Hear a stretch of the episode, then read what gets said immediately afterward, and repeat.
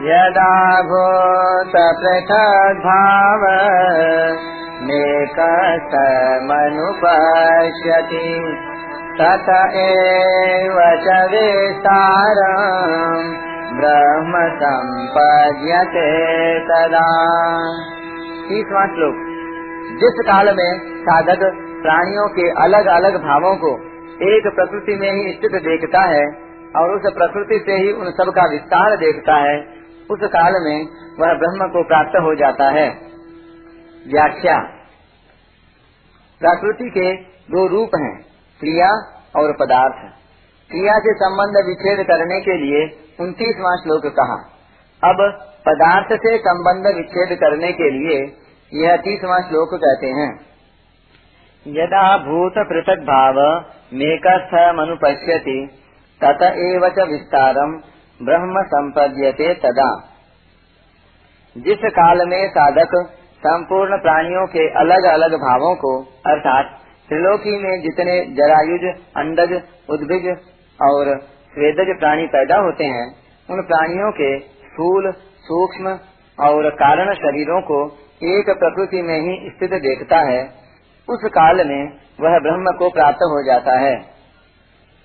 त्रिलोकी के स्थावर जंगम प्राणियों के शरीर, नाम, रूप, आकृति, मनोवृत्ति, गुण, विकार, उत्पत्ति, स्थिति, प्रलय आदि सब एक प्रकृति से ही उत्पन्न हैं।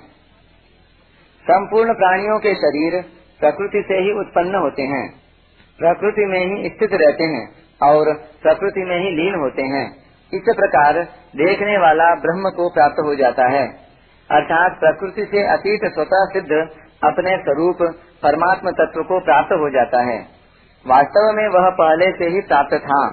केवल प्रकृति जन्य पदार्थों के साथ अपना संबंध मानने से ही उसको अपने स्वरूप का अनुभव नहीं होता था। परंतु जब वह सबको प्रकृति में ही स्थित और प्रकृति से ही उत्पन्न देखता है, तब उसको अपने स्वतः सिद्ध स्वरूप का अनुभव हो जाता है। जैसे पृथ्वी से उत्पन्न होने वाले स्थावर जंगम जितने भी शरीर हैं, तथा उन शरीरों में जो कुछ भी परिवर्तन होता है, रूपांतर होता है, क्रियाएँ होती हैं, वे सब पृथ्वी पर ही होती हैं। पहले मिट्टी और बीज को तोल लें और एक पात्र में वह तुली हुई मिट्टी बिछाकर बीज बो दें और पानी सींच दें। फ़सल होने पर उसको काट कर अनाज तैयार कर लें। और मिट्टी को सूखने दें। सूखने के बाद मिट्टी और अनाज को तोल कर देखे तो मिट्टी का वज़न कम तथा अनाज का वज़न ज़्यादा होगा। यह मिट्टी का, यानी पृथ्वी का अनाज रूप में रूपांतर होना है। क्रियाएँ दो तरह की होती है, होना और करना। बालक का जवान और बूढ़ा होना आदि क्रियाएँ होती हैं, और खाना, पीना आदि क्रियाएँ करते हैं। ये सब क्रियाएँ शरीरों में ही होती हैं। ऐसे ही प्रकृति से उत्पन्न होने वाले जितने गुण विकार हैं, तथा उनमें जो कुछ परिवर्तन होता है घटबट होती है, वह सब की सब प्रकृति में ही होती है। तात्पर्य है कि जैसे पृथ्वी से पैदा होने वाले पदार्थ पृथ्वी में ही स्थित रहने से और पृथ्वी में लीन होने से पृथ्वी रूप ही है।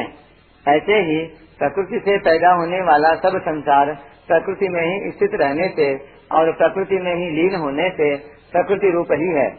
इसी प्रकार स्थावर जंगम प्राणियों के रूप में जो चेतन तत्व है, वह निरंतर परमात्मा में ही स्थित रहता है। प्रकृति के संग से उसमें कितने ही विकार क्यों न दिखे, पर वह सदा असंग ही रहता है। ऐसा स्पष्ट अनुभव हो जाने पर साधक ब्रह्म को प्राप्त हो जाता है। यह नियम है कि प्रकृति के साथ अपना संबंध मानने के कारण स्वार्थ बुद्धि, भोग बुद्धि, सुख बुद्धि आदि से प्राणियों को अलग अलग भाव से देखने पर राग द्वेष पैदा हो जाते हैं। राग होने पर उनमें गुण दिखाई देते हैं और द्वेष होने पर दोष दिखाई देते हैं। इस प्रकार दृष्टि के आगे राग द्वेष रूप पर्दा आ जाने से वास्तविकता का अनुभव नहीं होता।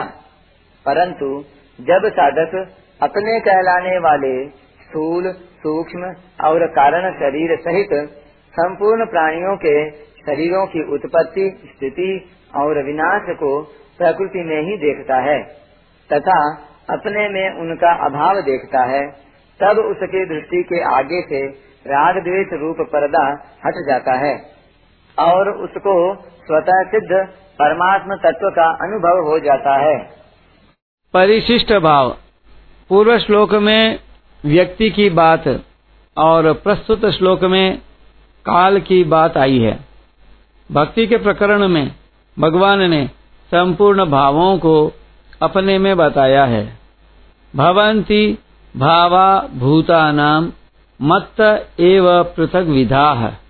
पर यहाँ ज्ञान के प्रकरण में संपूर्ण भावों को प्रकृति में बताया है। तात्पर्य है कि जहाँ सत असत का विभाग किया है, वहाँ सब भाव असत में कहे हैं। और जहाँ समग्र की बात कही है, वहाँ सब भाव अपने में कहे हैं। समग्र में सत असत सब कुछ परमात्मा ही हैं। सदसत चाहम